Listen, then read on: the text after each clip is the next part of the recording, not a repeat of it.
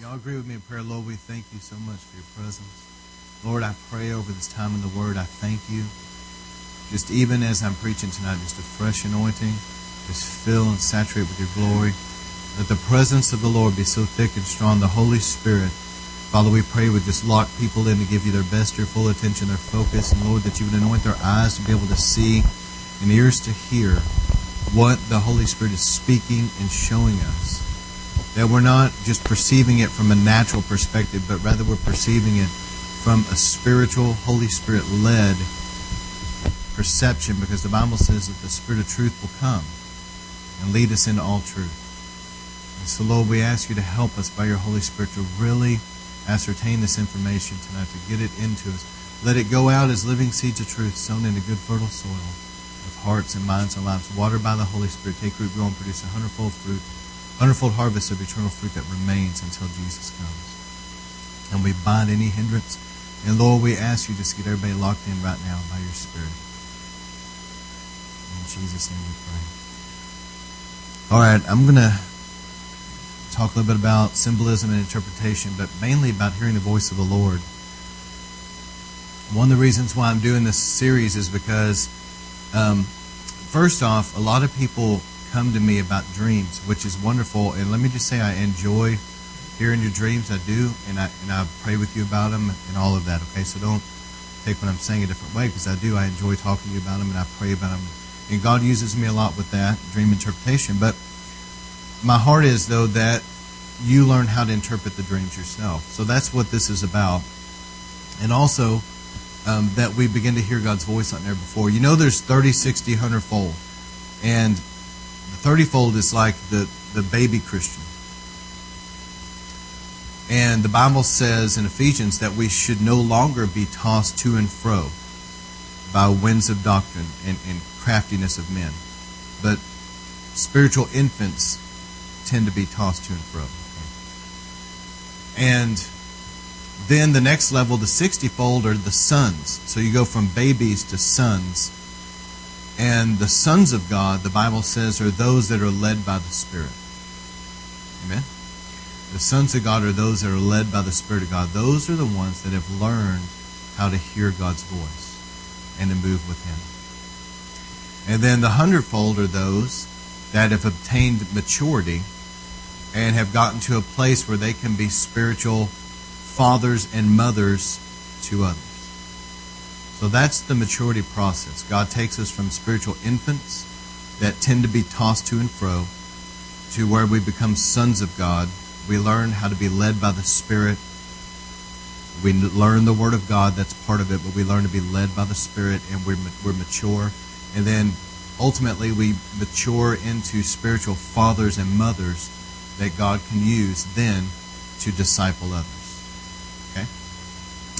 So my heart is that, you know, one of the things you'll see, and I've, I've tried to make this as clear as I can in times past, but I'm not moved very much by just because some new thing comes along. If it's a new thing that's God's doing, I'll know it. And when I know it, I'll get right in the middle of it. Okay? But I'm not just quick about that. Okay? You know, I'm not tossed to and fro by every wind of, of teaching and every new thing and every fad and every uh, the craftiness of men, the manipulation of men, the charismatic personalities, and all these. It doesn't. It doesn't cause me to to go back and forth. I know what I believe, you know, and I'm established in the Word. I can back it up with Scripture. I know it, and I've got roots. And when you get roots down deep in what you believe, and you know what you believe, you're established in the faith. The winds of things don't move you you're, you're planted in the Lord. And there's going to be a lot of weird, bizarre things in these last days. Amen. And so it's important for us to get some deep roots in what we believe. That in the basics, it's, it's on our website. Just real quick, some of the basics is is that um, we believe that God's word, the Bible, is the only infallible word of God. There's not other holy books. There's one Bible. You've got to get that deep down in you because there's a lot in these last days, there's a lot of challenging that. that the Bible's been altered? And how many knows that if I can write a book, copyright it and watch over it, how much more so can God write a book and watch over it? Okay? It is the Word of God. It is perfect and infallible. And also, you got to get established in Jesus Christ as the only way to God. There's not another way. God will not accept another way. And you're going to have to get established. And Jesus said, I am the way, the truth, and the life. No man's going to come to the Father. So we believe in God, the God of Abraham, the God the Father, God the Son, God the Holy Spirit. And Jesus is the only way. The cross is the only way. And there's certain things that you've got to get down in your spirit and get established that you believe that and you're not going to be moved. It doesn't matter what anybody says. I believe, I know. And the Bible says that the Holy Spirit will bear witness with us in our spirit that we're children of God. And the Holy Spirit lives within us. Okay? So the Holy Spirit, we have the Word of God, but we need an instructor.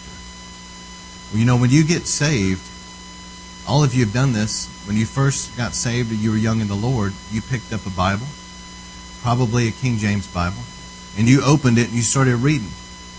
And you thought to yourself, you had flashbacks to um, Shakespeare. Okay? And you thought, you thought, what in the world doth he saith? And I understand not. And That's where we need the Holy Spirit. Because the Holy Spirit, He begins to help you understand what you could not understand. That's why the world and secular educated people will say, I've read the Bible, and the, but they didn't get it.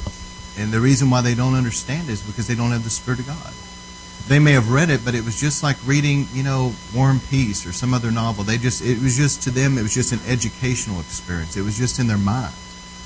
But when you're born of the Spirit of God and the Holy Spirit lives within you, it's totally, completely different. Because you have the ability by the Holy Ghost to begin to understand the things of God, the, the mysteries, the, the things that other the world cannot understand. Jesus taught us that these things would be foolishness to the world. He taught us that. He taught us that we'd be persecuted and that his words and his spirit would seem foolish to the world. And the Apostle Paul said that the gospel is foolishness to those that are perishing. So that's kind of the way that I'm coming at this today is that I want you to begin to understand how to hear God's voice. That, that's some of the things as a pastor I get a lot of because the Holy Spirit's moving so powerfully in this ministry. I get a lot of, of people telling me I had this vision, I saw this, um, I, I had this dream you know, I heard this, and that's awesome. Thank you for telling me. I want you to tell me. It's encouraging. But I also want you to come to a place where you're saying, okay, I understand why I had that. I understand what the Lord is trying to show me. That it's not just a cool experience, but rather God is showing me something for a reason. He's speaking. Why did God show that to you and not somebody else? Why did you see it? Because God wants you to get a revelation. He's trying to speak to you. so we know, without recapping too much, that in these last days God's going to pour out His Spirit on all flesh, and there's going to be a lot of dreams and visions and prophecy. So another thing is people say, well, how do I know God's speaking to me? Some people like, I, I pray, I don't feel like I hear anything, I don't feel like I'm seeing anything. And then other people say, well, I, I feel like I hear a lot and I see a lot. Which one's God? What happens is is over time your your inner man is getting developed okay? It's just like lifting weights. You you start out at a certain weight but your physical body begins to develop. What happens is that as you as you grow in christ as you grow in the word and in your prayer life you're in god's presence you pray in tongues you pray in the spirit your inner man is getting built up and strengthened and also more sensitive. There was a time when i first got saved you know, I could, I wouldn't feel hardly anything. You know what I'm saying? You just go in somewhere and you don't notice much. But the more that you grow in the Lord, the more sensitive to the Spirit you are, the more sensitive to things around you. Because your inner man has been developed and is more um, in tune with the Lord and more sensitive to Him. And more sensitive to what's going on. You can tell if it's of God or not more easily because your inner man is developed. And that's the part of you that the Holy Spirit is primarily speaking to. So the Holy Spirit will, will give you something in your spirit, and then that will come up into your mind like a, a vision or, or some kind of a word.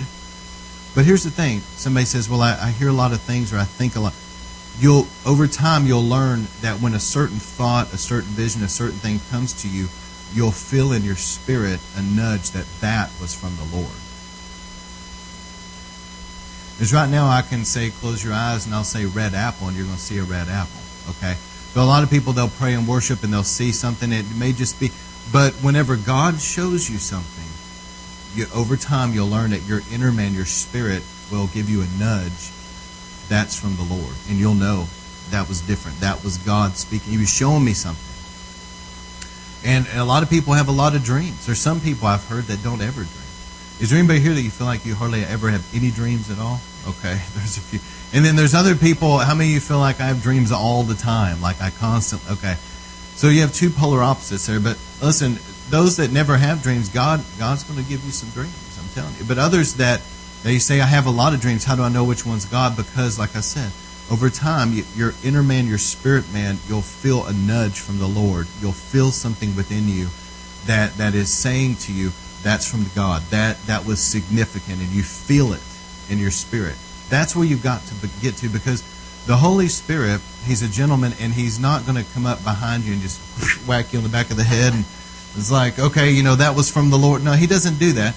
So the Holy Spirit is the type that, that it's a gentle nudging. So we've got to learn that. Like Elijah. Remember the, the wind ripped the rocks and there was the, the great fire, the earthquake. Remember, and Elijah just sat there. God's not in it. And then all of a sudden the still small voice came he puts up his prayer shawl, goes out because he knew God was in there. He knew God's voice. So we've got to get to a place where we know, even though there's a lot of stuff going on, somebody knows when you're around this, you know, different types of moves of God and different things going on, there's a lot of activity. Okay? There can be a lot of things. But you have to know what is the Lord in. And God, whenever, here's another thing I've learned.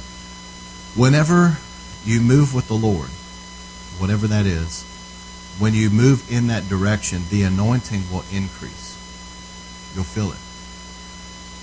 But if you either go the wrong direction or you stay too long where you're at, the anointing will begin to subside some. So that's one of the ways, those that are called to ministry, it's one of the ways you'll learn to be led by the Spirit. Whenever you feel the anointing starting to wane a little and pull back, it's like, okay, Lord, what are you, what are you doing? And the Lord will tell you maybe a certain song or a certain direction or just to be quiet. There may be a, a gift of the Spirit come forth. And, and all of a sudden, when somebody's obedient to the Holy Spirit and they step out that direction, the anointing will go up to a whole nother level. That's another way that the Holy Spirit speaks. There's, there's the whole realm of peace. Like, you know, God gives you, you feel like you're getting something, but somebody's given you a prophetic word or you, you're praying about something and, and you, you just really don't feel peace about it. You feel uneasy. That's another way the Holy Spirit speaks. He's saying that it, that may not be good. Now, of course, you have to learn to differentiate between that and your own not feeling peace because that can be you. And then other times, the Lord will show you things out of His Word. I mean, you're, you're reading the Bible, you're going through it, and all of a sudden something really sticks out. I mean, you just really feel it. There's a lot of prophetic words that, that come forth, like on Elijah list of different things, and all of them are good, not, you know. But there's certain times that certain ones will really just, it's like slapping you in the face. You just know that's for me. And that's another way God speaks. So the, the point is, is that, that your inner man is developed to a place where you can feel that nudge from the Lord. This is me. I'm in this word. I'm in this song. I'm in this vision. I'm in this dream. What's going on right now, that's me. You can feel that nudge. You know. These are different ways that God speaks. And over time, as we learn to hear his voice, you know, Jesus knew the Spirit's leading so clear, crystal clear. He said, I don't do anything unless I see the Father doing it, unless I don't speak anything unless I, I hear the Father speaking it, because the Spirit, he was so in tune with the Holy Spirit. And God's wanting us to get locked in like that, very in tune with the Lord. All right. So let me give you a few things tonight. Um, I'm mainly just going to read over all this. And, and listen, I want you as you go tonight, if you want to jot down some questions, you know, if something comes, because this is a sermon, I'm not going to answer a lot of questions in this. We're recording this, but after the sermon, if you have some questions, I want to answer them, okay? We're going to pray with people, and, and God's going to powerfully touch you guys. if you're able to ask questions, if, if not, then we'll talk later because God's, I'm telling you, God's in this place powerful tonight. All right, a few quick things. Um, mark. Let me move quick. Marking your family. Um, those of you that parents will be parents, grandparents, it is so important you know, you can take communion with the little ones, tell them what it is, take communion with them, anoint them with oil. But it's so important that you speak a, a blessing over them while they're young. And that if God gives you a prophetic word, like Pastor Jeff was talking about last night, like a word over them, that you speak that word over them because those little ones, that will come on them. I don't know how it works, but those words settle on them and stick to them. And because they're marked like that, they've been anointed with oil by a family member, an authority figure. They've been anointed with oil. They've been blessed and they've been prophesied over. They're marked by God. God's hands on them, they're marked. They're not like everybody else. They may come up against impossible odds in life. And God, just like the Red Sea, God will part the waters supernaturally for them to cross. They may be, you may look at them and they they seem like they're out of the will of God and you're concerned. God, they're marked, okay? God will snatch them through the knothole, as they say in the South, okay? God will pull them through. When somebody is marked by God, their life is not going to be like the world. It's not going to be where just circumstances happen. They're marked by God, God's hands upon them, and He will move their life into their destiny. Just keep praying for them. And don't pray wimpy prayers. Let me encourage you once you bless and you prophesy over them and you mark them and you know God's hands on them, then don't sit around begging God over and over, oh God, you know, don't do that. Praise Him and thank Him, Lord, I thank you, they're marked. I thank you that you, you gave this prophetic word and it's coming to pass that you they are blessed. I blessed them, and I thank you that those blessings are happening in their life. I may not see it right now in the natural, it doesn't matter. It's still happening, and their life is going to move into their destiny. Quit begging God and get into faith. Too many times I think we're looking at natural things and it causes doubt and it causes double mindedness. Get out of that. That's not how you get places with God. Get back into faith and praise Him and thank Him because they're marked and they're different and God is doing a work. And the same thing I would say with the church. Those that are leaders in the church, it's important to take the Lord's Supper with the people, anoint them with oil, bless them, and, and prophesy over people because it is marking them. And later on in life, when, they, when they're going through things, that prophetic word, that blessing, will cause them to get, they'll, they'll pull through it victoriously because of what's on them. I don't understand that, but words come on people. It's just like in the negative realm, a curse that's on somebody will follow them and keep causing negative. This is the, the opposite. That, that prophetic word, those blessings that they're wearing, it's on them, it will cause good things in their life. Things will work out for them that wouldn't work out for somebody else. Amen? Another thing that I've seen this is just an observation because I'm dealing with the prophetic. The greatest enemies to the prophetic is a Python type spirit, which is divination, and another one is a Jezebel spirit. Think about it. The spirit of Elijah is called, you know, the prophetic, the spirit of Elijah. Well, who's going to be the, the enemy of the spirit of Elijah? Common sense to tell you, it's the spirit of Jezebel. But listen to this the Jezebel spirit will take people back into what they've been delivered out of. I'm telling you, I've seen it. Where God delivered people out of a geographic situation that they needed to be out of, that they're right back in it. They're living in the same place. I've seen people get delivered out of sin, and that spirit seduced them, and they're right back in that sin even worse than before. I've seen where God um, altered their life. I mean, supernaturally moved in their life and brought them out of some dead, I've seen this with my eyes, out of some dead religion or something to find themselves right back in the same place, the same place that they came out of, the same place. That seems to mark Jezebel. Think about the life of Elijah. Elijah had just tried to imagine this because I know that it's so outside of our box in the way that we live here in America stuff. But imagine him standing on Mount Carmel and the prophets of Baal are dancing around half naked. They cut themselves, bloods everywhere. They're doing a satanic ritual. And Elijah prays, a fire falls from heaven like a lightning bolt, hits this altar. All the people are afraid. They fall down their face. Elijah, your God is the true God. And Elijah grabs 450 prophets of Baal and Asherah, 450, and kills every single one of them. That's a lot of people to kill. Okay? And he, I'm sure other people were snatching them, not letting them get away. And Elijah went through there and killed every single one of those 450 people. And this, this Jezebel spirit came against him.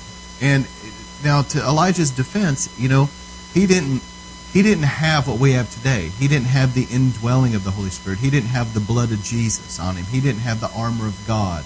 He didn't have the name of Jesus to rebuke it and all that. He didn't have all that.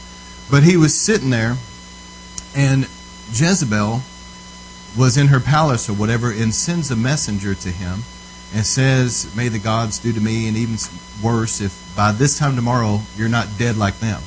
Well, Elijah, what Elijah should have done was, he should have remembered the victory God gave him and should have remembered the authority on his life. And what he should have done was sit there on that rock and told that messenger, Go back and tell Jezebel that I'll be sitting on this rock tomorrow about this time. And if I'm not dead like she threatened me, I'm going to be at her palace and I'm going to do to her what I did to those prophets. That's what he should have done. And he should just sat on that rock and just waited because she wasn't going to be able to do it. And then he should have got up and said, Now I'm coming to your house. Okay? And it, it should have been a forward momentum it was like there was a forward momentum. But instead, when that threat came, he was he went backward. He went the wrong direction. And God was merciful. God sent an angel to him. God ministered to him. He found himself on uh, Mount Horeb or whatever. He was back. But that's that's where the Israelites came from, was that area of Sinai. They came out of that. He shouldn't have gone back to that. He should have moved forward. So what I'm saying is, is that a Jezebel spirit takes people backward instead of forward. Amen. Another thing, the Bible says to fight for the prophetic words over your life. 1 Timothy 1.18, This command I entrust to you, Timothy, my son, in accordance with the prophecies previously made concerning you, that by them you fight the good fight. Now, what in the world does that mean? What it means is this, that once God has given you a word, how many of you know that the devil's going to challenge that? And just like, for example, the children of Israel were told, you're going to go into a promised land. It's going to be flowing milk and honey. You're going to have vineyards you didn't plant, houses you didn't build. It's going to be wonderful. So, the first thing they had to go through, though, they had to go through the exact opposite of that, which was the wilderness, which was a desert wasteland. it's kind of like that. Whenever God gives you a word, it's like the devil's going to make sure that it seems like that word's not going to come to pass. So you have to fight the good fight of faith. And there's something so powerful about taking a true prophetic word of the Lord that God has given you. Maybe you've written that down or whatever, and that you go in your prayer time before the Lord and say, Lord, this was spoken over my life. This is the word of the Lord. And I'm just bringing it back to your remembrance because the devil's trying to prevent it. But you said. There's something about that. When you take that prophetic word to the Lord and, and you say, Lord, but you said, you watch. God will part the waters, man. God will move on your behalf. But it's the fight of faith. So I tell people it's so important that you lay hold of these prophetic words and don't let them go. Because a lot of times, one of the main things I've learned about the prophetic, God gives words, and sometimes it is years before they come to pass. But yet, we think it'll happen tomorrow. We think surely next week. we think, oh, in six months. I've done it too. We think, oh, it'll happen soon. And it can be years before it happens. That it's important that you remember that because you get under the anointing and you speak a prophetic word and you know it's God. I mean, you feel it and you and it seems like you feel it being in, in, imminent, like upon you, like it's going to happen now. It's like this intensity about it. But yet, the word of the Lord can be over a long period of time. There's times that God gives somebody a word and it's a decade or two before they see it fulfilled. So the point of it being that you can't that, that's where most people miss it right there. Because they think, well, I guess I missed God. Let me give you an example. There was a couple guys that gave a prophetic word about this pope before the current pope that he was going to um, step down. They gave a prophetic word. And they prophesied the month that it would happen. The month comes, and it didn't look like anything happened. And then the month passes and passes and passes. Is, is like a month or two later, maybe three months later. And they said, well, I guess we, you know, and then the Pope stepped down. And they thought, well, I guess we missed it or whatever. But, but this is what happened. The Pope had actually stepped down the exact moment they prophesied he would. But he didn't do it publicly. He did it in private. And then it came out publicly later. So their prophecy was accurate. So the, the, the whole moral of that lesson is this right here that just because you don't see something doesn't mean something's not going on. Just because there's a prophetic word and you don't see it with your eyes happening right then, don't get out of faith. Listen, God's still at work. You may not always see what He's doing. You feel something's going on around this time frame and you prophesy something's going on. Know what it is, something will happen. Just because you don't see it with your eyes, that means something ain't going on. Okay? These are just some things I've learned about the prophetic over the years, okay? And so, stay in faith. You know what? There was a story of a, a woman of God, a powerful minister of the gospel. And God had prophesied to her that she was going to have such and such. And it had to do with, with different things, provision and other things going on.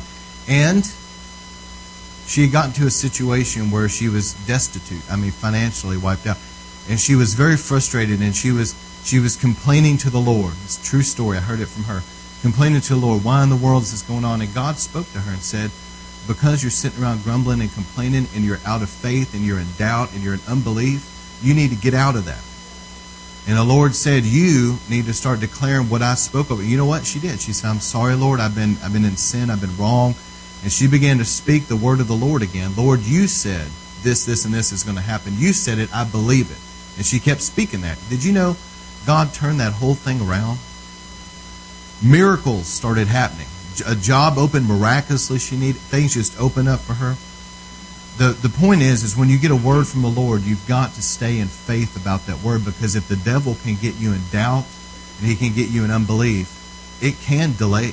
It can actually cause you to sit in a wilderness when you're supposed to be in a promised land already, but you're still sitting in the wilderness.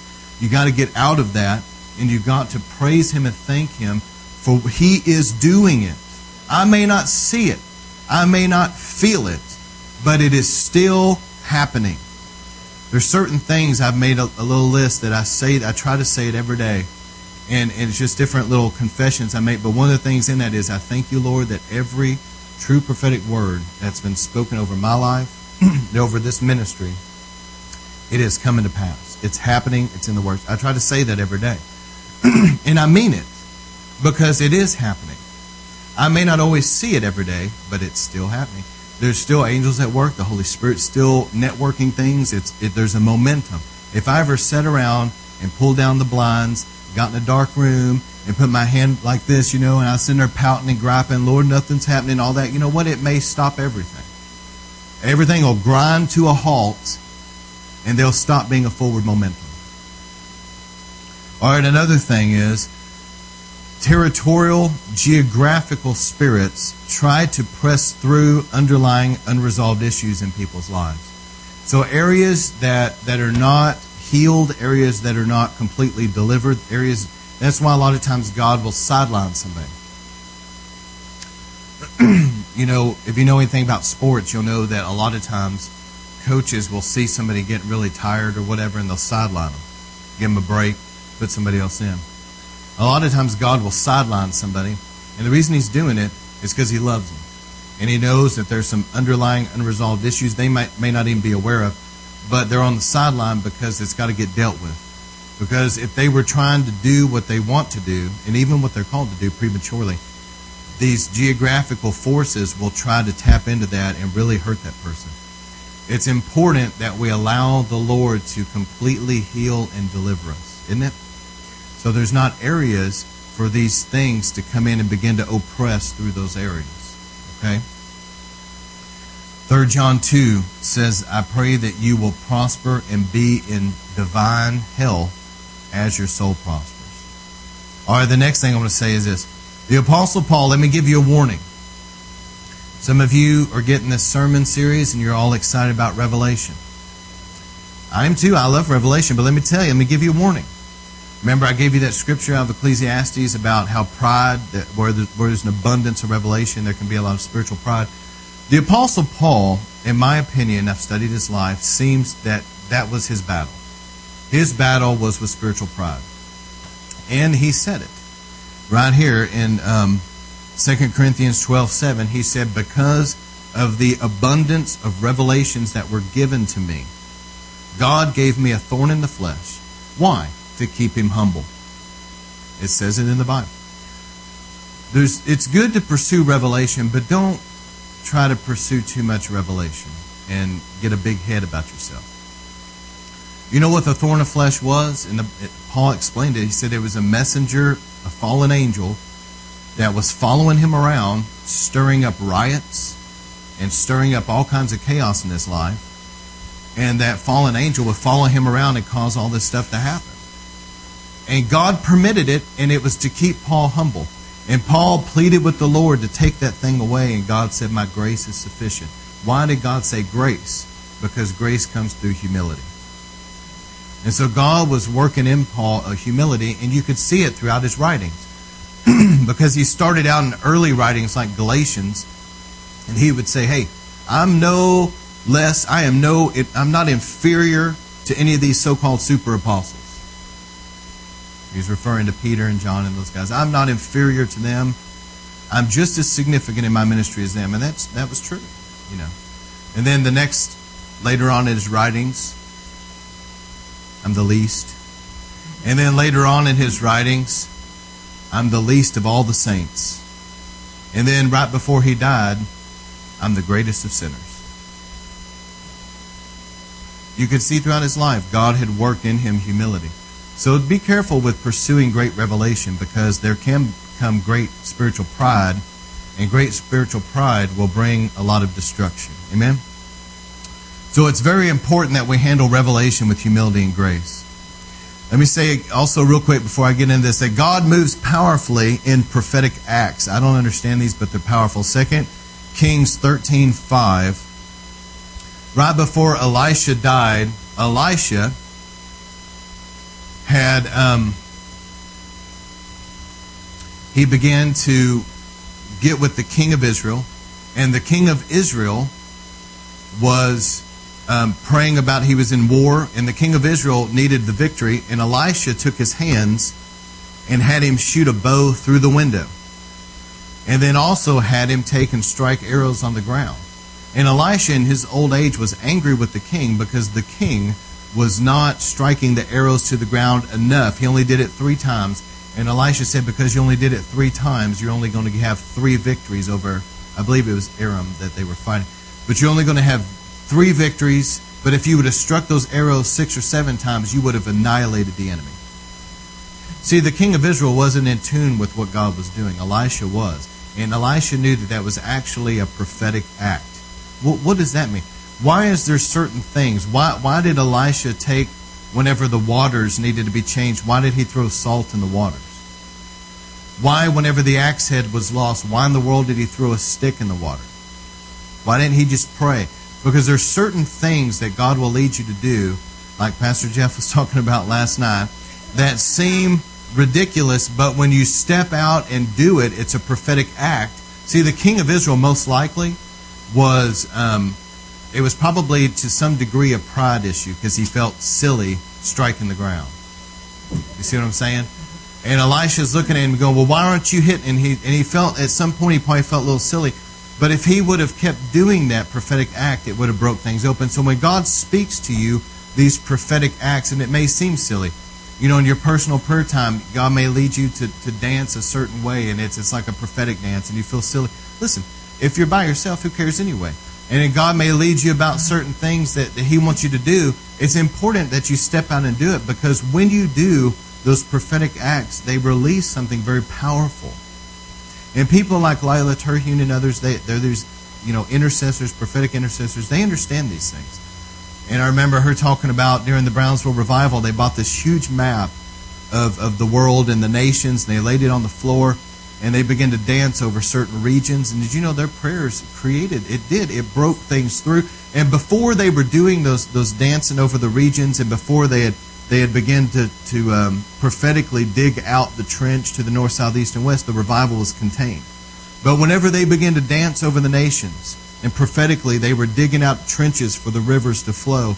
That seems silly in the natural, don't it? It seems stupid. You see a bunch of ladies dancing on a map. How about that? You see people sitting there acting like they're shoveling. It seems stupid, doesn't it? But you know what? The revival broke out on every side. It broke out the containment. So what I'm saying is, is that these prophetic acts may seem silly to the natural mind. And people that deal with that, they deal with the the natural, the carnal mind, the worldly mind, that these things seem stupid. But the more your mind is renewed with the Word of God, the more spiritual you become, the more you understand that God is in those things. And if it's spirit led, it's very powerful.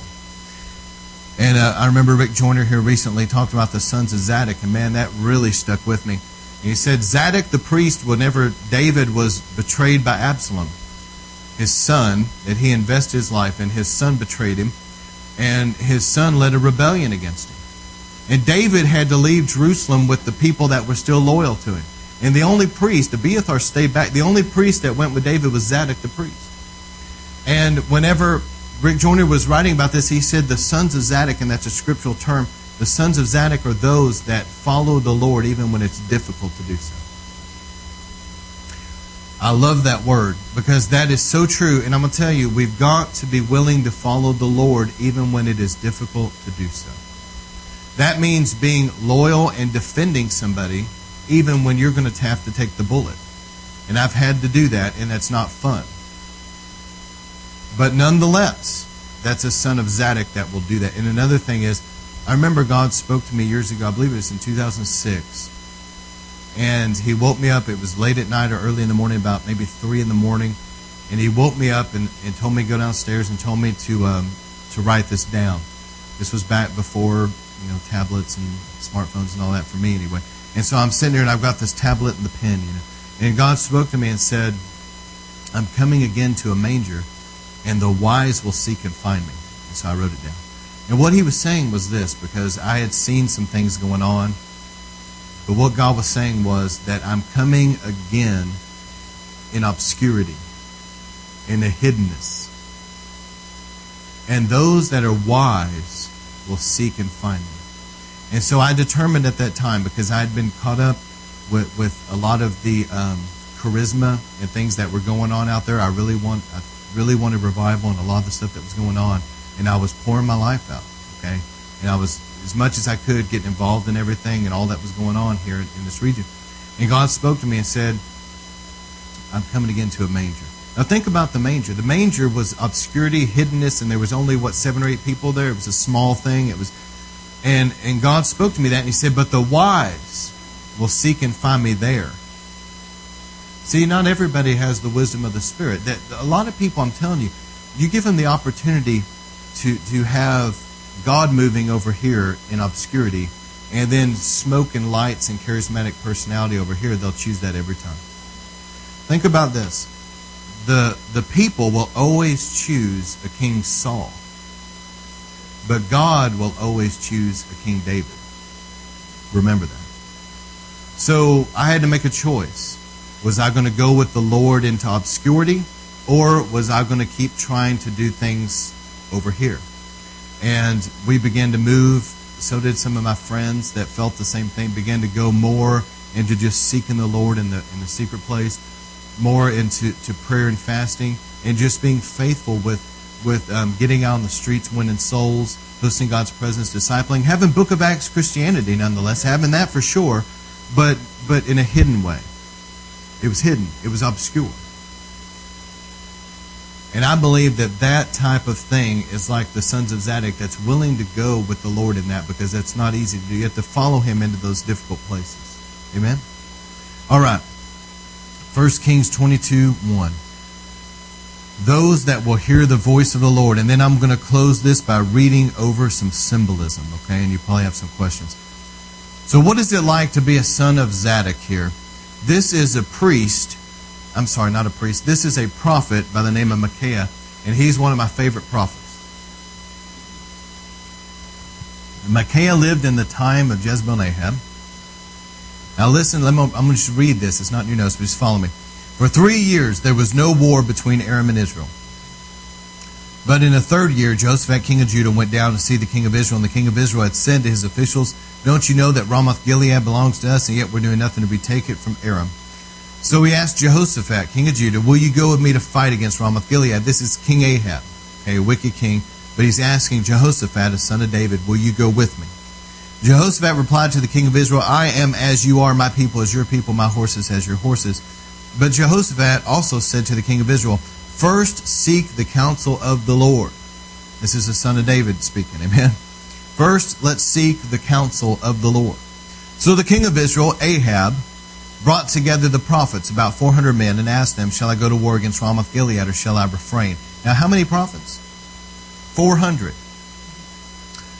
And they all said, Go, for the Lord will give it into the king's hand. That's a lot of people. 400 people. Think about it. I like to try to put myself there.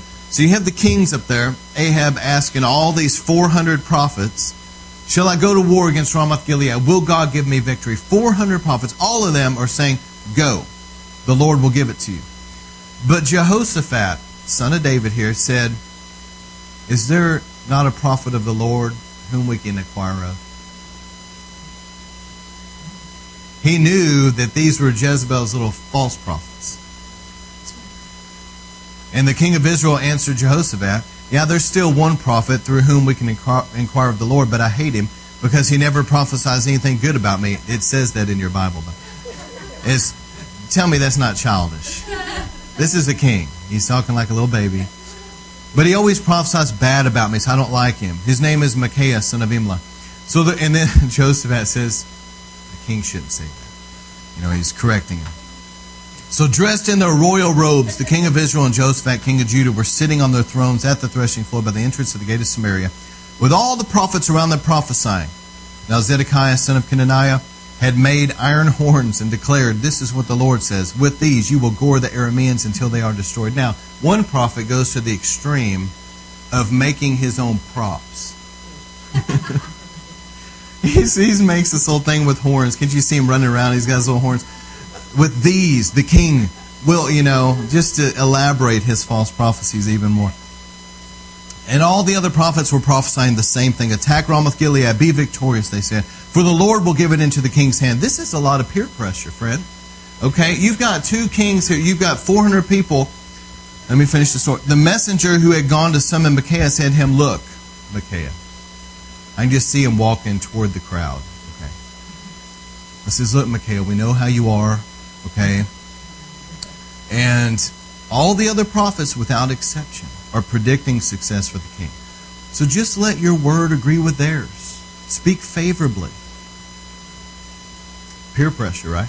But Micaiah said, As surely as the Lord lives, I can only tell him what the Lord tells me.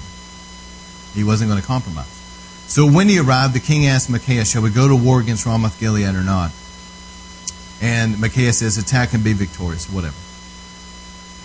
And the king said to him, How many times must I, Ahab knows, how many times must I make you swear to tell me nothing but the truth in the name of the Lord? Then Micaiah answered, All right then. I saw all of Israel scattered on the hills like sheep without a shepherd, and the Lord said, These people have no master. Let each one go home in peace. In other words, you're going to die. And Ahab, and Ahab gets mad. And the king said to Jehoshaphat, Didn't I tell you he never prophesies anything good about me, but only bad? He has tantrum. And so Micaiah continued, Therefore, let's go ahead and let's really go with this, Inara. He said, Therefore, hear the word of the Lord. I saw the Lord sitting on his throne with all the multitudes of heaven standing around him on his right and his left. And the Lord said, Who will entice Ahab in attack, attacking Ramoth Gilead and going to his death there? And one suggested this, and another that. Finally, a spirit came forward, stood before the Lord, and said, I will entice him. And the Lord said, By what means? I will go out and be a deceiving spirit in the mouths of all these prophets. And the Lord said, You will succeed in enticing them. Go and do it. Now, he just insulted 400 people. He basically said, You're going to die, king, and all of you 400 people, y'all are false prophets with a deceiving spirit in your mouth. And Zedekiah, who had, remember, the, guy with the little horns running around? Zedekiah, son of Kenaiah, went up and slapped Micaiah in the face. Which way did the spirit uh, from the Lord go when he went to me from you, or whatever he said? And Micaiah replied, You'll find out on the day I go hide in an inner room. And the king answered and then said, Take Micaiah and send him back to Amon, the ruler of the city, to Joash the king's son, and say to him, This is what the king says Put this fellow in prison and give him nothing but bread and water until I return safely. And Micaiah is being hauled off, you know. And he says, If, I, if, you, if you ever return safely, the Lord has not spoken through me. Mark my words, all you people. you know, can't you just see it?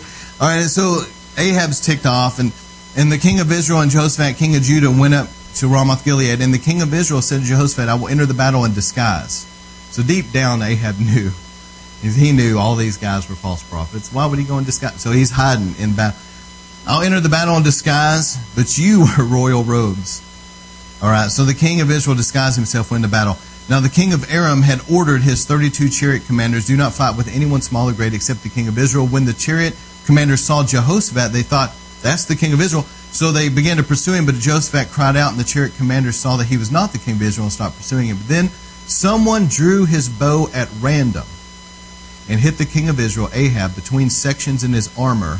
The king told his chariot driver, Wheel around and get me out of the fighting. I'm wounded.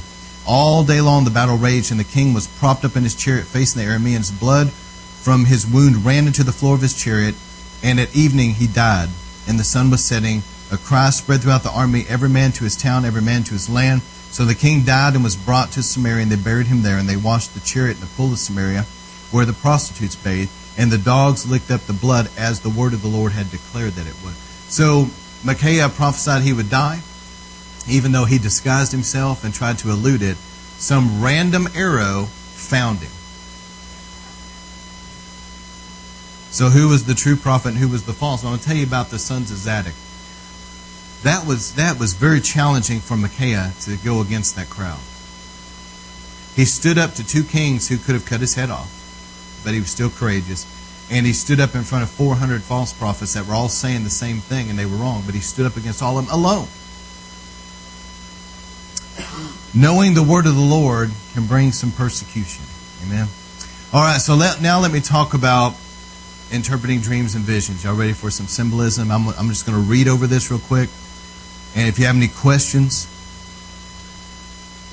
but interpreting dreams and visions, sometimes it can influence the interpretation if you're dealing with a male or a female that has a certain dream or vision. Also, it can influence if it's a leader or not, like a pastor or not. It can influence what the Lord is, you know, what the Lord is trying to say, so it can influence the interpretation. Also, being familiar can play into interpretation. So sometimes it might be good to to not have somebody too close to the situation. Let me give you a funny story. This is probably the funniest story I think I've ever heard about this example. So this woman comes to a, a prophetic guy, and I, I know of this man. I believe him to be a true prophet of the Lord. And she was crying and said, I had a dream, and I believe that my husband's going to die. And the prophet said, Well, what was the dream? She said, Well, I, I went to sleep and I dreamed that there was this this weasel and he was running around in the road and he was chasing all these baby chickens, you know, and these little chicks, and he's chasing them in the road, and this this big truck just drives by and splat runs over the weasel. And so the, the prophetic man of God was was thinking, he said, Well, obviously you think that your husband's the weasel. And she said, Well, this is a funny story. She said, Well, my I told my friend the dream, and my friend had this interpretation, and, And surely it is, because I mean, we all know he's a weasel. Anyway, so the, the man of God prayed, and the man of God prayed. I'm talking about being too familiar with people, okay? Her friend didn't like the husband, I was a weasel. So, But the true interpretation, actually, in the situation was this that the weasel, um, the prophetic man of God told her, said, you, you work at a, at a trucking company? Because it was this truck that, he said, there's a, there's a um, manager there and he is sexually harassing the ladies. He's chasing them around, like that weasel chasing the chicks, you know. And said, God is telling you to not worry about it because somebody's about to deal with it. And sure enough, it happened just like that. But see, you see how somebody familiar, it's got to be your husband. He's the weasel. We all know he's a weasel. That's not the thing to start saying. You know, he's going to die. And thought he was the weasel. Oh man. All right. So here's some things that will help you in dream and vision interpretation. Okay. I'm going to give you some things. First off, there are certain things that are very clear in the Bible, and there are other ways that God speaks metaphorically. I'll give you an example. You know why I knew that God showed me that the joy that God was going to release more of the joy of the Lord and bring healing through that. A couple weeks ago, I was asleep, and as I was waking up, it's just funny, but it's true. I saw um, Ronald McDonald the clown. Okay, I did. I mean, it's clear as day. And he had his hand on the doorknob, and he opened the door. Then I was fully awake. So I don't. A lot of these things that I have, you can ask Brother Zach, and I tell. There's a lot of stuff God shows me I don't ever share. There's a reason but anyway, there's a reason. So, listen. So, what in the world about Ronald McDonald the Clown? Well, God spoke to me that the joy was going to open up, was going to unlock the inner healing. That's what He showed me. And so, just because, listen, just because you get something that seems ridiculous, don't discount it. Like Pastor Jeff was talking about last night, remember? Just because you get something that seems silly and ridiculous, it doesn't mean that it's not God. I mean, we all know after last night's story with Pastor Jeff that God can speak some pretty ridiculous things, okay? But sure enough, after I got that revelation from the Lord, as funny as it was, and as ridiculous as it was, I knew it was from the Lord, and I prayed about it, and then the next service we had, there was an outbreak of joy. Very intense. Okay. I don't know if you guys remember that a couple of weeks ago. But that's what the Lord spoke, and He does speak through these dreams and visions, and sometimes it seems so ridiculous. And it and also he speaks in, in ways like sayings that we have. Like I heard of one person that had um, he had a dream or a vision that there was this big chip on his shoulder, didn't know what it was, and and the prophet of the Lord said that you're a chip off the old block, you know, and you, your dad was in the ministry, now you're going to be in the ministry. So you see what I'm saying? It, God speaks to those things, so don't discount things just because it seems weird, ridiculous. What is that? I was going back over some revelation we got back in 2011. I found an old, you know, the hot seat revelation stuff. And I was looking over it, and down the line, every person that saw something, it has already happened. See, you don't see it that quickly a lot of times. But when you look back two years, you can see it. All right. The colors mean something, okay? The color blue in the Bible speaks of from heaven revelation, power. The blue tunic, remember? It speaks of coming down from heaven. It's heavenly, revelation, power.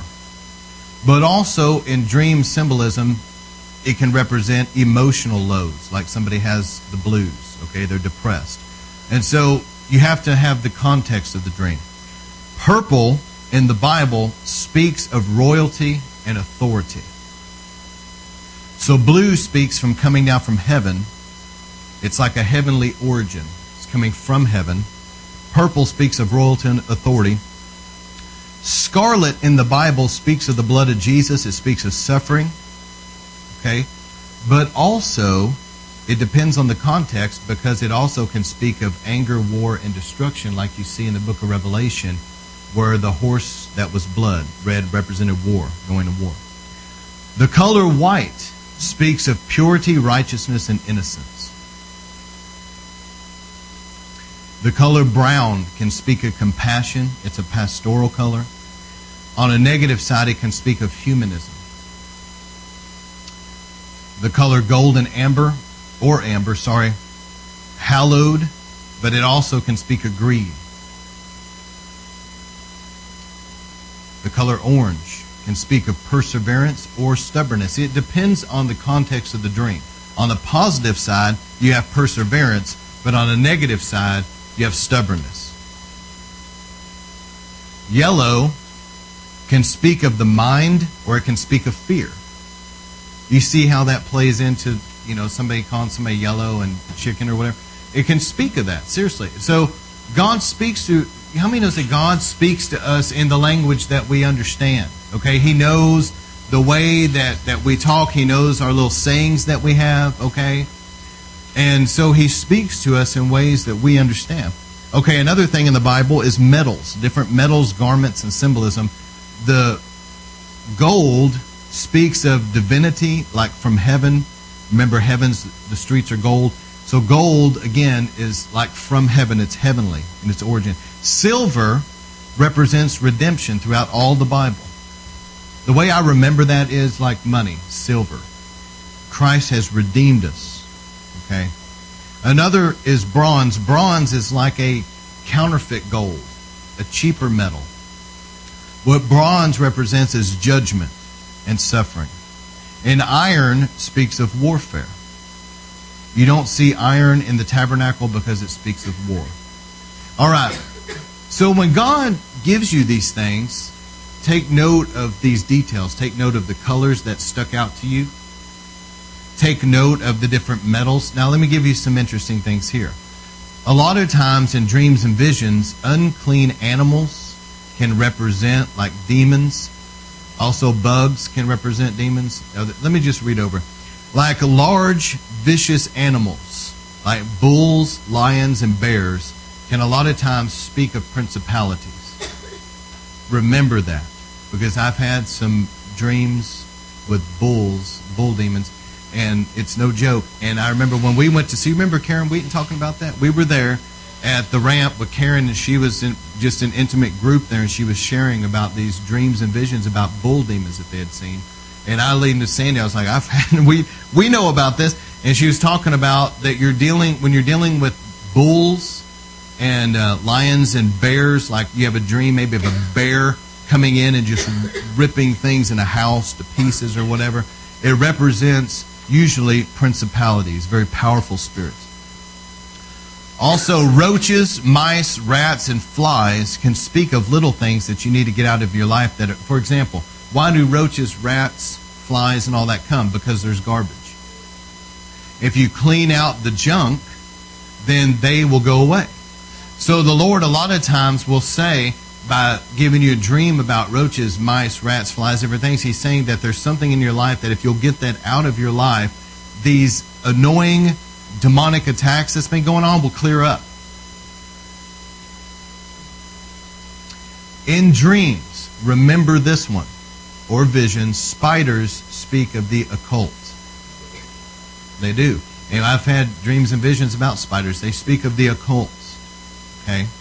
So somebody may have a dream where um, maybe their child is is in a playground and spiders are crawling around. They're dangerous spiders, and they're getting around the child, and and they wake up and they're concerned, like what was what did that mean? And then they find out later that in school there's some teachers that are trying to cram some occult teaching into them, like Harry Potter, which they do that. So I'm just saying that that God can speak a warning to a parent that something is going on with your child, but remember that spiders specifically speak of the occult. Scorpions speak a lot of times of black magic. Snakes. Remember, Jesus said that we will trample on snakes and scorpions. So he was talking about demons in the Bible. That's what Jesus called. He said, You will trample on snakes and scorpions. And that represents demons. But snakes can speak of witchcraft, but also they can speak of gossip. Because what does a snake have? It has a long tail. And gossipers have all these long tails they want to go around telling about. So sometimes if you have dreams about snakes, it could be witchcraft, the occult, stuff like that, but it could also be that there's gossipers flapping their mouth, okay, which no doubt are under the influence of an evil spirit. All right, another thing, masks many times will speak of hypocrisy like two faced. Like somebody puts on a mask and they pretend to be this when they're with you, but when they're not around you, the mask comes off and they're a different person. Masks speak of that hypocrisy two faced. So, what can things like ants? Ants could speak of like an irritation, unwanted guest, or demonic attack. But on the flip side, looking at the context, ants can also speak of wisdom. Remember in um, Proverbs, consider the ant. you know, so it could speak of wisdom. Now, here's one to remember. Please remember this because this will probably come up in your lifetime at some point. Bees, wasps, and hornets, anything that attacks you with a stinger, speaks of witchcraft attacks. The stinger speaks of witchcraft attacks. That's one to commit to memory. Whenever you have dreams or visions of bees, hornets, anything with a stinger that is trying to attack you and sting you, that's probably a warning about witchcraft because that is witchcraft attacks. Now, on the flip side of that, on the depending on the context, if it's a positive thing, remember that um, Lila Terhune teaches that bees can speak also of cross pollination and intercession. So it depends on the dream. Birds, a lot of times, will speak of freedom.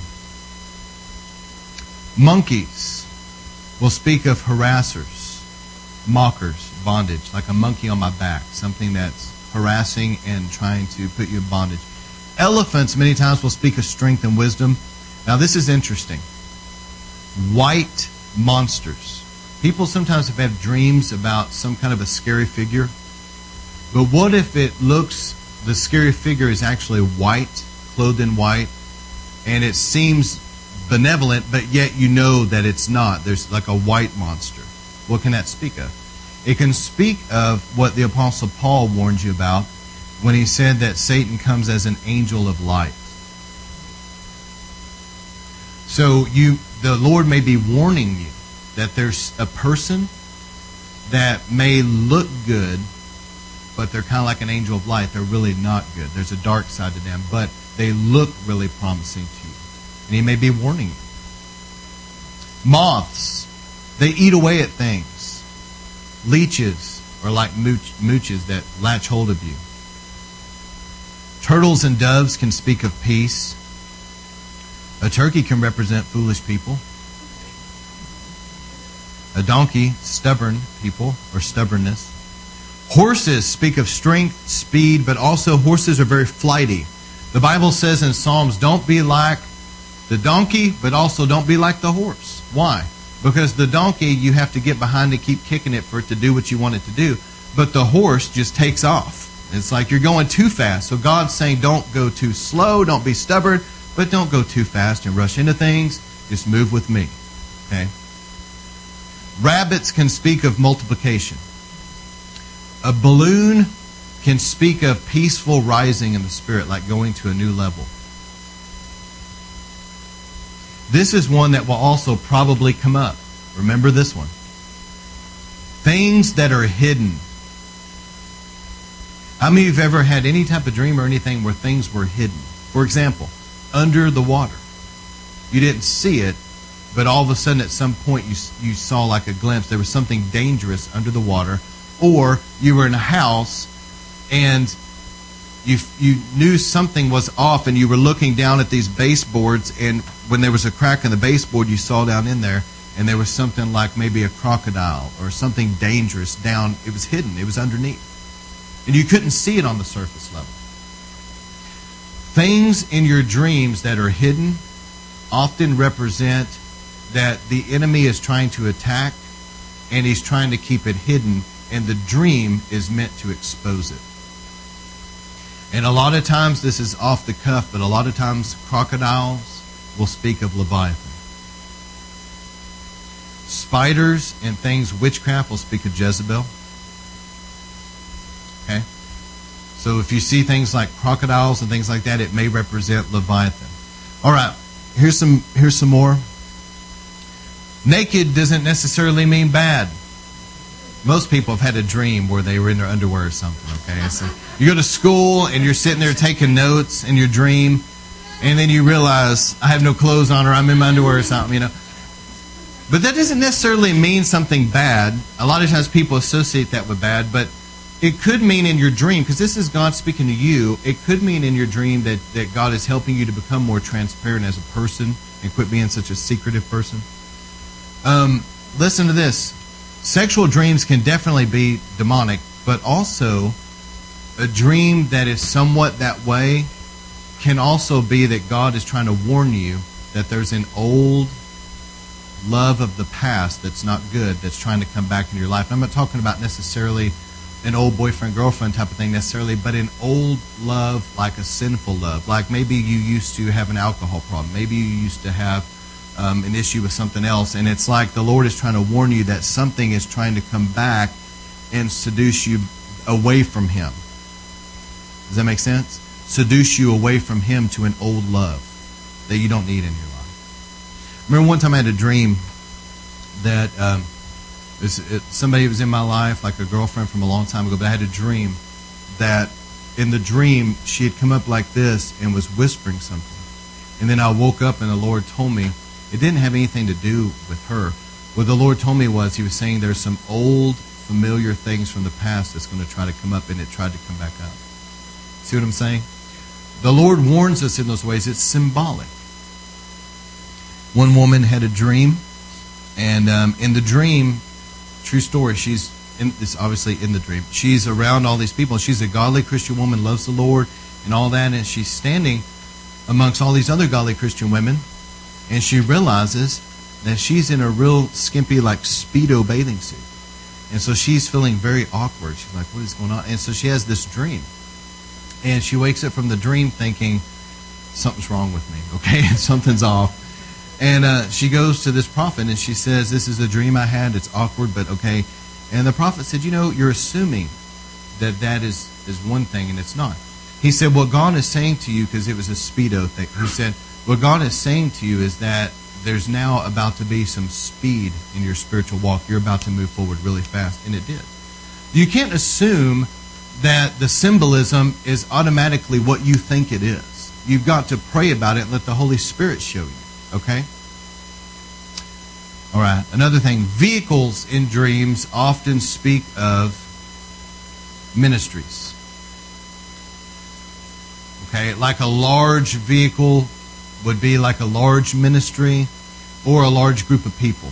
A smaller vehicle, a smaller ministry.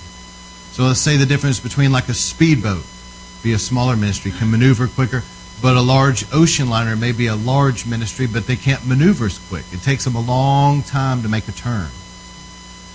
But vehicles, cars, boats, planes, trains, different types of vehicles and dreams almost always speak of ministries. So let's say just, you know, just making up one up. Let's say somebody had a dream where they had um, a car that kept breaking down and, and it was an old jalopy and they were frustrated in the dream and then that they were able to to come in and trade it in, and they got a really nice car that's working really good. And the interpretation could be maybe for a particular pastor, maybe he's a youth pastor of a church or whatever, and he was in a very difficult church, very difficult time in his life, frustrating. He felt like he couldn't get anywhere, but God was about to move him to a different church where things would be a lot smoother for him. See what I mean? It's like he's going from one ministry now to another. Another thing, what can sailboats represent? the winds of the Holy Spirit taking you where you need to go. Freedom. All right, stairways and elevators. These things speak of going up or down. So stairways could mean that you're going up. Now stairways is a slower way up and elevators a quicker way up. But you're going up to a new level. Or like a change of office. Let's say you have a dream that you changed offices. It may mean that you're coming into a new spiritual office. Attics speak of old memories, and dust speaks of inactivity. And old age can speak of wisdom. Now, here's a few more. Knives speak of severing. Swords obviously speak of warfare, and it speaks of God's word. So, a lot of times, the length of a sword. Let's say that you have a dream Your sword is this little bitty sword. It may mean that you need to learn the word a little more. Somebody else has a dream and they've got this enormous sword, you know, and it's because they know the word of God. Fiery darts speak of attack. Gunpowder. What, what in the world with gunpowder? Remember this about guns. Gunpowder speaks of power. Okay, power, the power of the Holy Spirit, the dunamis power. So let's say that you point a gun in a dream, you're about to shoot something that's evil that's been chasing you. Okay? And just as you shoot, there's very little, it's like a cap gun just went off, ping, and your bullet just your bullet just barely comes out and falls down and, and you're looking at it spin around the ground and, and then you wake up. God might be saying you need more of the anointing in your life. You need a greater level of power to deal with some things that are coming. All right? Battery operated speaks of weaker or limited. A cap gun, as I mentioned, is just a toy, no real power, like a form of godliness but denying the power. A water gun can speak of releasing the Holy Spirit. Seriously. So, let's say that um, you have a dream that you're mischievously running around and you're shooting your everybody with a water gun, you know, and what it could represent. So you can't just jump to conclusions, okay? It doesn't mean that in a few days you're going to become a practical jokester now. And all. what it may mean is that God is about to use you to pray over people and release the Holy Spirit. So if guns, guns, knives, things like that, depending on the context, if it's coming against you, can represent satanic attack. So if there's a gun or a knife or a sword or whatever coming against you, um, it can represent a level of attack. So, what would a bazooka aimed at you represent? Big attack, terrorist. or a terrorist plot that you are definitely going to help the FBI solve. No, it just represents a major attack. So, water in the Bible speaks of the Holy Spirit, but also you got to know that large bodies of water, like a sea, ocean, all of that, that will represent many times a large group of people. Because when you read the book of Revelation, the, the sea of humanity is represented by large bodies of water. Okay? But also, water represents the Holy Spirit. Depends on the context. So, what about water? Water can also speak of cleansing, washing with the water of the Word. The river. Rivers usually speak of the Holy Spirit and revival. And remember in the Bible, it talks about ankle, knee, waist deep, and over the head. So there's levels of the river. Okay? Various manifestations of the Holy Spirit. He comes many times as fire, wind, rain, river, or he can be seen as a dove, and dove speaks of peace. Various storms can represent satanic attack, like tornadoes or hurricanes. There's been dreams I've had and other people have had about maybe a coming tornado. It doesn't mean that you need to batten down the hatches, get ready because your house. You know, it's not like that. It may mean that that God is warning you of an impending attack of the devil that's coming. Okay? Clothing can represent mantles or coverings, depending on the context. Just a symbolic thing here, but running in a dream, you're trying to run, but one leg is not working. It could mean that something is holding you back. Like something's holding you back from being able to really run the race that God has for you. And pregnant does not always mean that somebody is literally going to get pregnant. Okay? What if what if you had a dream that Pastor Stephen was pregnant? All right, you know. Actually, Dr. Cho talked about that. It was pretty funny. But dreams can represent, like whenever you dream of somebody being pregnant, it can represent that they're about to birth something of God, like a new ministry. God is planting in them a new vision and a new ministry, and it's going to start coming forth. Okay? So, pregnant, because you dream somebody's pregnant, doesn't mean anything necessarily bad or whatever. You know, a single person, oh my goodness, pregnant. But um, it can mean that they're about to give birth to something. Also, dying does not always mean actual death. You have a dream that somebody dies. Oh no, you're going to die. Don't go up to them and tell them that. Pray about the interpretation. It may mean something good. It may mean that they've been dealing with something for a long time and God's going to help them die to it. and now they're going to resurrect into a new life.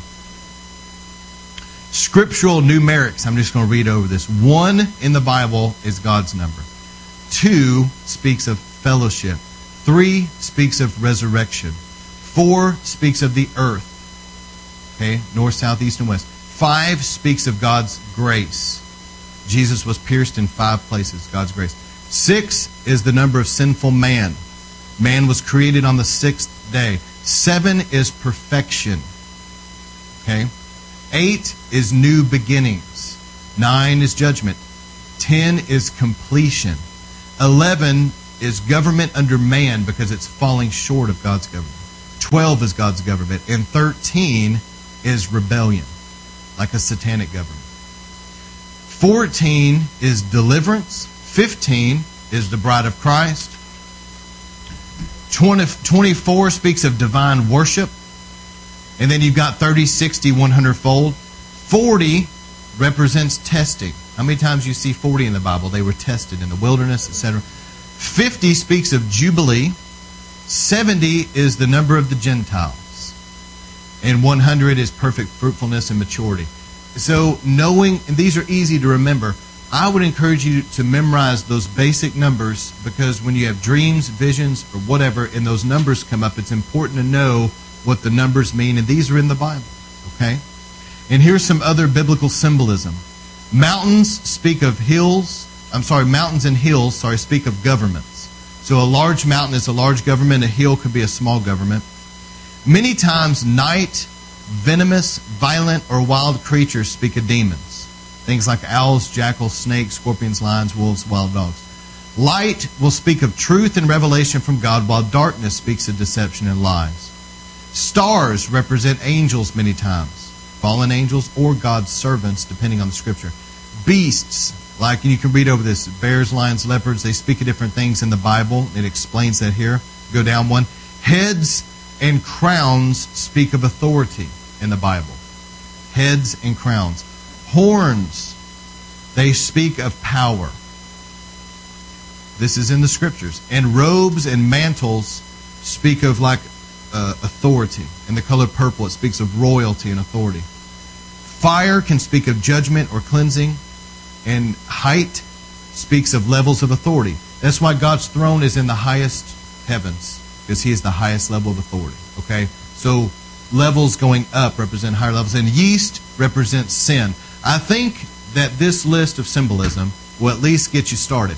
So the point is to now begin to, when you have dreams and visions and you see the color purple, and you see a sword, and you see that there's a spider,